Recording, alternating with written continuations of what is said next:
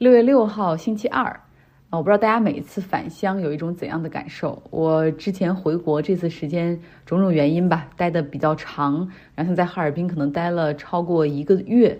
呃，最开始是在家是那种不适应的节奏，不适应环境，但是很快就进入到了舒适区。哎，有喜欢的食物，便利的设施，每天早上还可以起早去逛逛。早市儿哈，也可以叫做 farmers market，我们那儿的农夫集市，吃着琳琅满目的从油条、豆浆到羊汤、烧麦、包子哈，呃，虽然人脾气都很火爆，但是他们确实也很朴实热情啊。像中午、晚上又可以约见一些朋友、同学，还有很多很多家人，有很多很多聚会。你知道我们这个年龄已经到了那种呃，不需要再在乎工作，还有社会地位，也没有人再问你这些了。然后再看看物价哈，就是很便宜，便宜到你觉得现在退休好像也可以实现了这种狭义的财务自由，甚至有好几次我都萌生了哎留下来真好的念头，干嘛还要再走？但是转头一想，果然就是那句话，温柔乡就是英雄冢。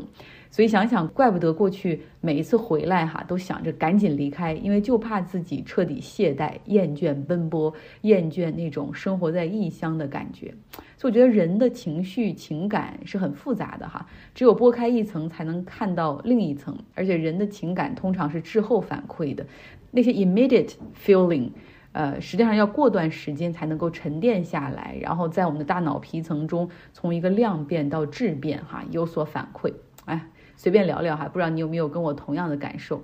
我们作为普通人，总想着提前退休，但是那些真正掌握权力的人、掌握社会资源的人，他们通常不愿意退休哈。最典型的现在的一个例子就是美国的年纪特别特别大的一个参议员 Diane Feinstein，戴安·法恩斯坦。他今年已经八十九岁了，他是加州的民主党参议员。他的身体情况其实已经非常差了，行动不便，需要坐轮椅。然后他之前得了带状疱疹，病假休养了几个月的时间。最关键的是，在病假之前，他就已经语无伦次，出现了阿兹海默早期综合症的一些情况，而他。依旧拒绝退休哈，你要知道，其实，在参议院中，你要想弄到一个这个 full floor 的投票的话，实际上是需要动议的。有一个重要的途径进行动议，那就是在不同的 committee 里面。不同的委员会里面，然后来提起哈，像戴安·法恩斯坦他所在的这个参议院司法委员会就很重要。去了他这一票之后，那很多动议就没有办法在委员会的层面通过，更别提到就是 Senate floor 去进行整个的去投票了，这是不可能的。那民主党它实际上现在在参议院里面有五十一个席位，但是很多情况就是因为戴安·法恩斯坦的缺席，他们没有办法去推进自己的 agenda。比如说哈，这个最高法院那些法官，之前我们也说过，有一些额外收入或者利益冲突的情况。原本民主党是很希望能够推动一个立法打个补丁的，但是现在少了丹·费因斯坦在委员会的这一票就做不到。那还有像拜登政府想任命一些联邦法官，那要必须要走这个司法委员会内部的这个投票。那现在因为他之前不在哈，所以很多任任命的过程之前是没有办法进行完成。参议员 （senator） 他们在美国是很重要的角色，因为美国只有一百个参议员，每一个州在国会里面也只有两个参议员，哈，所以是非常重要的角色。他们通常是六年一个任期。戴安·法因斯坦他来自于加州，哈，那他的家就在旧金山，在这儿他还有一个办公室，也会帮助这个北加州的选民去提供帮助。虽然我不是选民，但是是住在他辖区里的居民。我记得那个时候我毕业之后，那个 OPT 签证迟迟。发不下来，然后我还去联系他的办公室，他他们有那种去帮催移民局啊、劳工部的那种服务，然后就由参议员、由你的州的参议员去发信给他们，然后这政府部门就回馈的就会很快哈，确实起到了很大的作用。那戴安·法因斯坦她也确实是一个传奇的女政客，她是旧金山人，然后这斯坦福毕业，当过十年的旧金山的市长。九二年竞选这个参议员，一直当到现在哈。在他职业生涯中有非常多的高光时刻，比如说去揭露小布什，尤其是他当时的副总统切尼哈，他们入侵伊拉克所所做的这种虚伪本质，包括捏造了很多虚假的情报信息，再加上再包括九十年代的时候，他搞了很多的这种枪支严控的立法，就是他那种资深的、犀利的、顾全大局的哈，然后非常的勤奋的这样的一个三十多年如一日的这样的工作，非常让人佩服。有些时候，经常可以说，如果没有他，就没有九四年的那个立法，禁止大规模攻击型的武器在美国销售。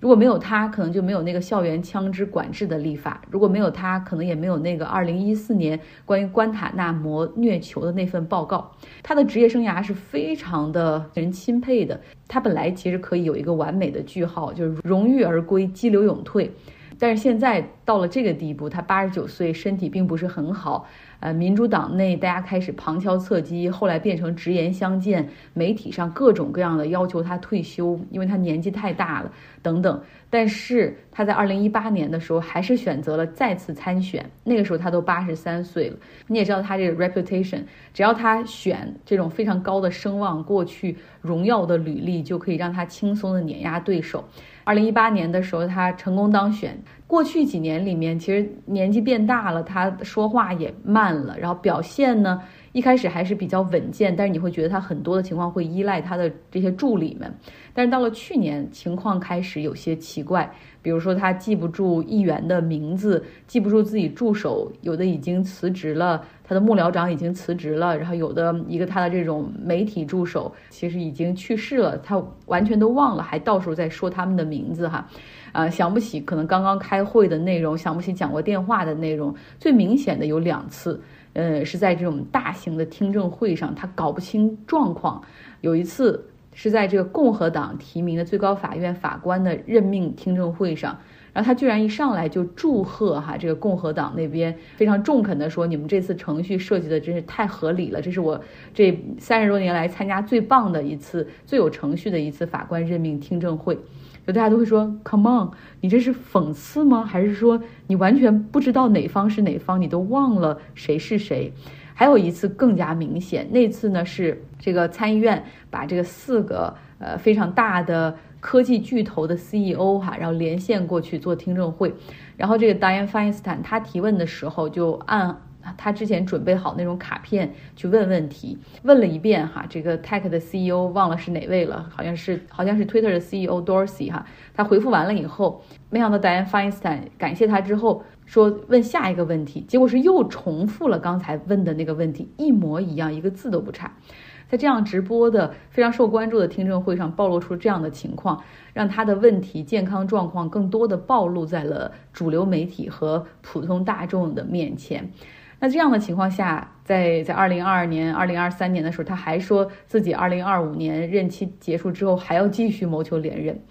那到了今年年初的时候，达 t 费因斯坦他得上了带状疱疹，哈，大家都知道这种疾病的一个疼痛级别，于是他请假回到旧金山就医，并且休养，大概休养了两个多月的时间，其实是拒绝民主党议员的探望，也就是偶尔会接一下民主党参议院领袖 Chuck Schumer 的电话，哈，然后但是也没有办法。告诉确切的归期。当时很多人都希望，就是劝他以健康为由，哈，主动辞职。那么这样的话，民主党可以在加州这边再任命一个人，或者搞一个特别选举，哈，具体的不太清楚，来取代他，在国会里去行使这个职责。但是达延·费因斯坦就坚决不肯，认为自己完全可以继续工作，一定要干完这个任期，哈，到二零二五年的一月份。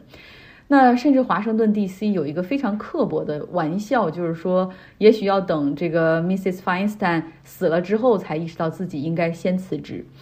终于在两周之前，达延 Feinstein 他是回到了国会山，哈，看到他更加的虚弱，这次是坐着轮椅，而且只能够睁开一只眼睛，好像视力也受到了很大的影响。有些医生也会说，因为带状疱疹会引发脑炎或者面部的麻痹，然后会出现更多的言语和记忆的障碍，尤其是对这种年龄比较大的人来说。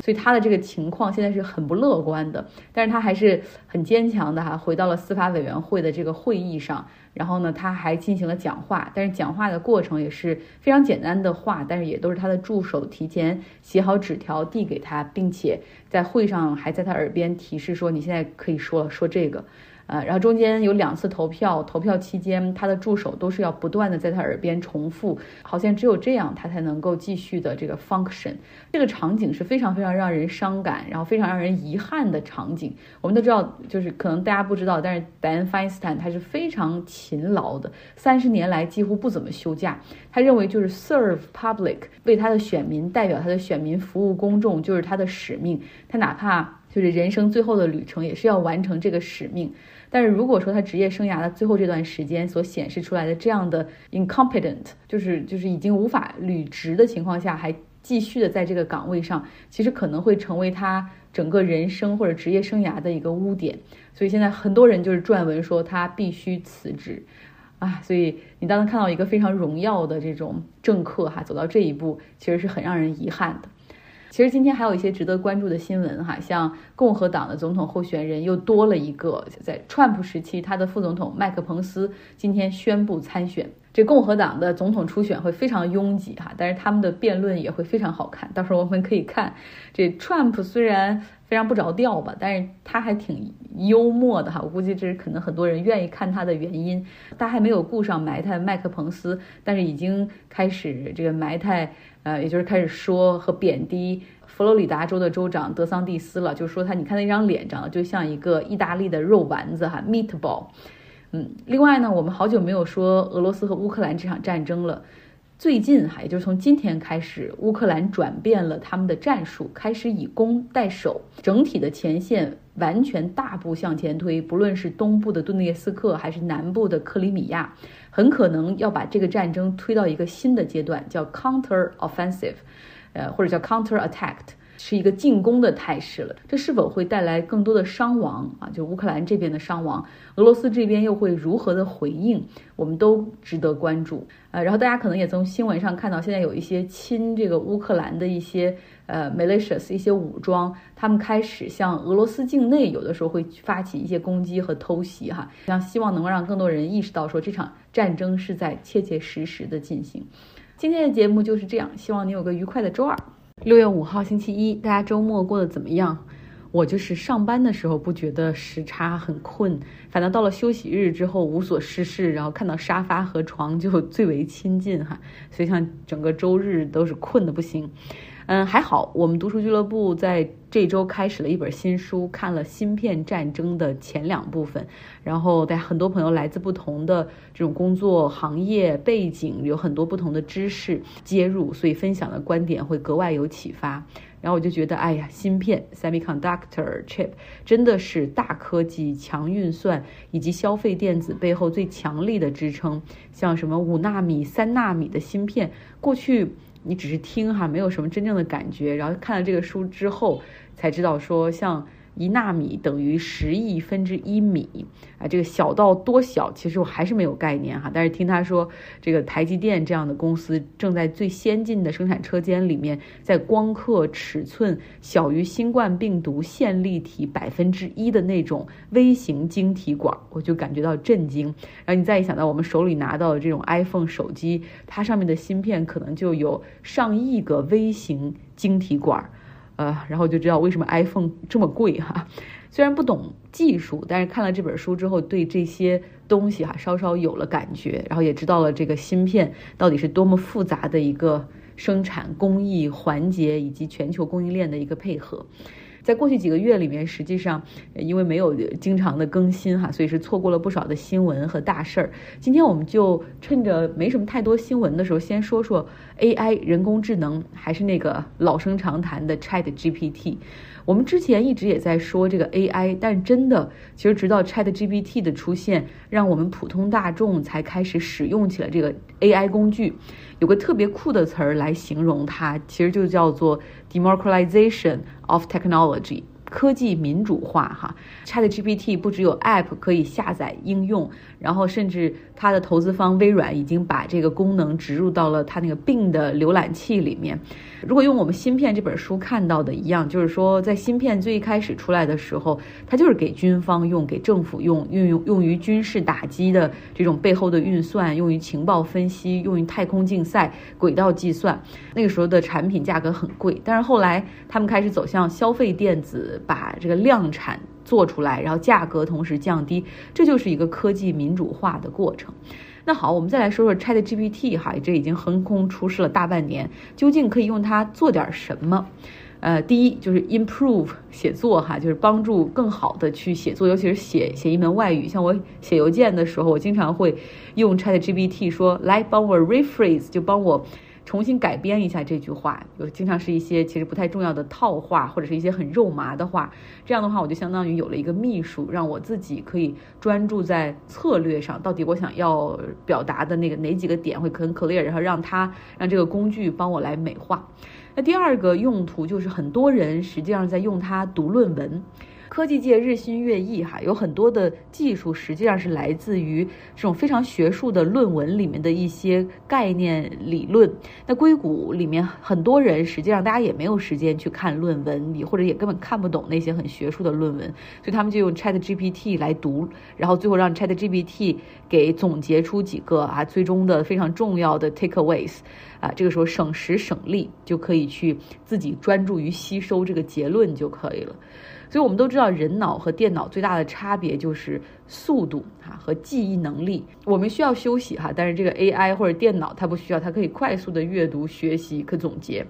然后有一个新闻也已经说了哈，美国有一个纽约的律师在案件中，他在用 ChatGPT 在做判例的研究。呃，这个案件是这样的：有一个乘客在航空公司的这个飞机上被。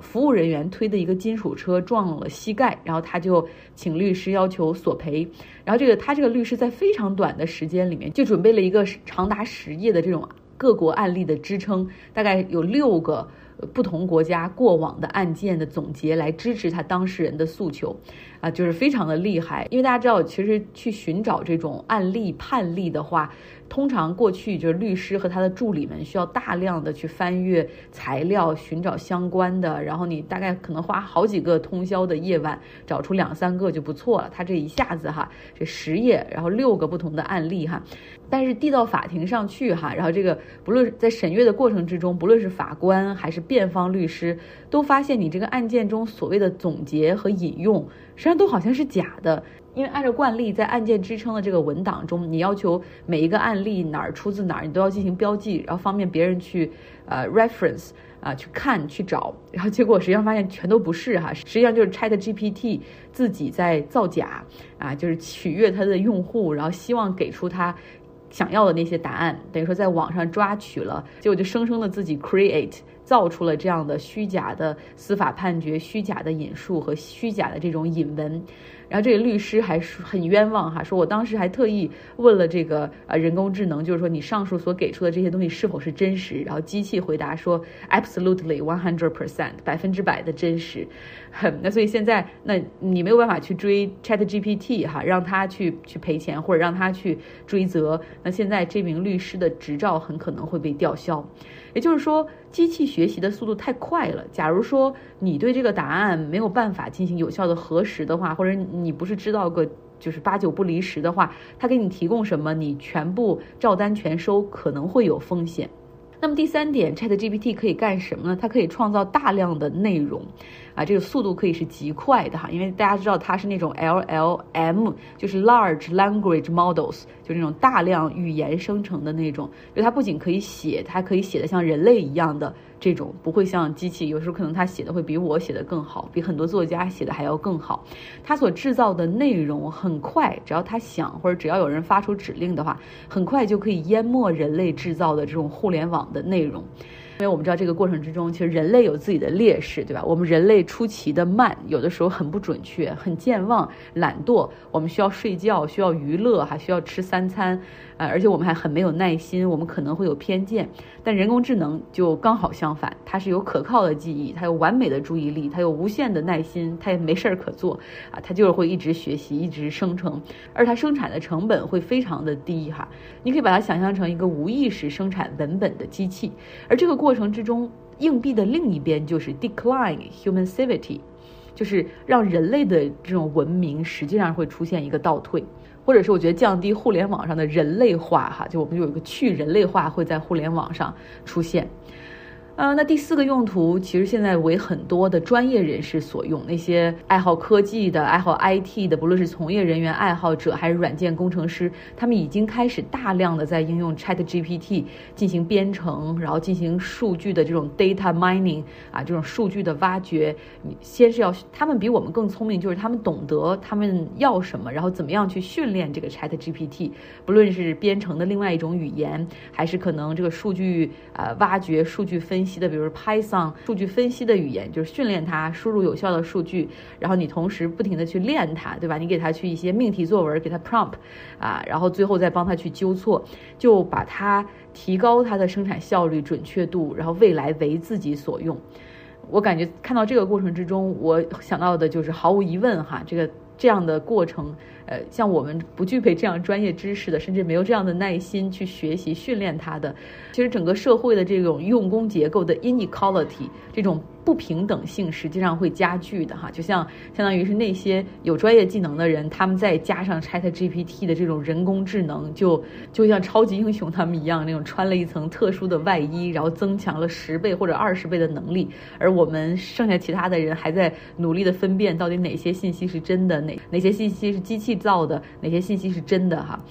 呃，ChatGPT 它从上线之后，App Store 之后，它成为了历史上用户数量增长最快的一个平台。实际上，我相信很多人都在用哈，然后国内的很多朋友也在借梯子什么的也在使用。我觉得这是非常有必要的，至少你去了解它，然后开始借助这样的工具。第五点。就是它会的确已经开始取代一些别人的工作了。Chat GPT 非常厉害的就是翻译哈，这个语言它翻译的能力很强，然后也可以帮人去学习外语的这种功能也很厉害。还好它现在是一个 text based 的一个服务，就是只是能打字的这样的一个服务，但是它打中文速度也很快，比那种你语音输入的时候的那种输入速度还是要更快的。假如说有一朝一日哈，它有了这种语言能力，它可以说话。那恐怕更多人的饭碗就就难保了。像我今天在听那个科技的 podcast 那个播客的时候，叫 A 十六 Z 哈，然后他们在聊，就是说其实 AI 现在生成的这种照片、图像、视频，还有 deep fake，就这种非常虚假的 deep fake，其实现在越来越容易生成，而且所生成的这种价格也越来越低。可以预见的就是很快，就模特 modeling 这个行业会受到很大的冲击。比如说，其实不论是 Zara 还是 HNM，他们自己内部也有很强的这种 IT 团队，有很强的这种 data scientist 数据工程师，他们也在研究这些用户的数据。未来很有可能哈，就是不需要任何模特了，每一个用户登录这个网站之后。你有你的账户，然后你的账户有你的 avatar，就是你会生成一个一个数码的 digital identity，就是你一个数据数码的一个形象，然后它就可以很容易的点击套上一件衣服或者另外一件，然后或者是通过这个，你如果不想用自己，就通过你把你的尺寸输入进去，AI 生成的这个模特再替你试衣服，那到时候还需谁需要看吉塞尔邦辰来穿这件？那是不是未来会把衣服的价格会会降低？不知道哈，也不好说。有一个硅谷初创公司的 CEO，就是说现在感觉每天睡觉都是有负担，都很有压力的，因为都担心会错过什么，会明天早上一一醒来之后又有什么东西新出来。那大公司呢，也都在努力想着怎么用这种 AI 的工具更好的融合到自己的商业模式和产品中去。最简单的，比如说改善客服的质量，用这个 OpenAI 的一些东西去改善他们现在有的这种。机器客服的质量和响应的速度，哈，省着我们每一次和这些机器客服打字的时候，都说人工人工 agent agent real person agent，嗯，那当然。更多的人其实已经注意到了 AI 的风险。大家可能已经在过去两个多月里面看到了一些行业里的这种教父式的人物，比如说像前谷歌 AI 的这种带头人之一的 Jeffrey Hinton，他就辞职哈，然后另外还有几个跟他一起得图灵奖的人，大家都联合发信，而且到处去去游说、接受采访，然后去警告哈这个 AI 可能存在的风险。因为在他们看来，就是现在所陷入的这种盲目的 AI 的竞赛，因为 Chat GPT 忽然之间出来，就一下子把游戏的规则就就带到了二点零的版本，就让很多公司可能还不太成熟的产品就急于推出。谷歌一下子就推出他们其实还没有准备好的这种 Bard，呃，这中间 AI 的框架、人工智能的道德边界以及全球的监管都没有得到充分的讨论，甚至形成的时候，那么就直接上了。那 AI 可不可以自己去运行代码，自己去在无控制的情况下进行编码？那这未来会多少的威胁到人类的，不只是工作，甚可甚至可能是生存，这都是需要讨论和研究，并且制定 regulatory framework 的。那当务之急哈，他们认为说应该避免互联网上充斥着各种的虚假照片、视频和文字。啊，因为普通人很快就没有办法去辨别哪些信息是 AGI。我们知道原来 CGI 是 Customer Generated，由 CGI 变成 AGI 哈，就是 AI。来创造的这些内容，那像 OpenAI 的首席执行官，还有谷歌 Bard 的负责人，以及另外科技界、学术界、产业界三百多个人联合发表了这种署名的公开信，哈，就认为说，避免人工智能给社会带来毁坏，应该像，呃，我们应该如何防止核武器扩散，然后核武器战争或者防止大流行病一样得到重视。可是如何监管呢？现在我们看到很多国家都在提哈，这美国在提，欧盟在提，加拿大也在提。但是说实话，没有人知道怎么监管，因为你连它是什么可能都还不完全掌握。呃，那不过现在我们看到，确实很多企业在在鼓励哈和享受着这个 AI。比如说，鼓励大家去拥抱 Chat GPT，因为他们已经看到了，像 coding，就是你做码农的这些人、编代码的人，或者做客服代表的这些人，包括写作的这些人，工作效率就是因为使用了 Chat GPT 提高了不少。甚至还有公司的 CEO 在今年员工的这种绩效 KPI 考核中增加了 Chat GPT 使用的这种量，哈，作为一个考核的标准。好了，这就是今天的内容哈。讲这些一一方面，希望大家能够知道它是有风险的；另另外一方面，也是希望大家可以试着用一用哈。要不然我们真的是会被被甩下不知道多少条街、几百条街。希望你有一个愉快的周一。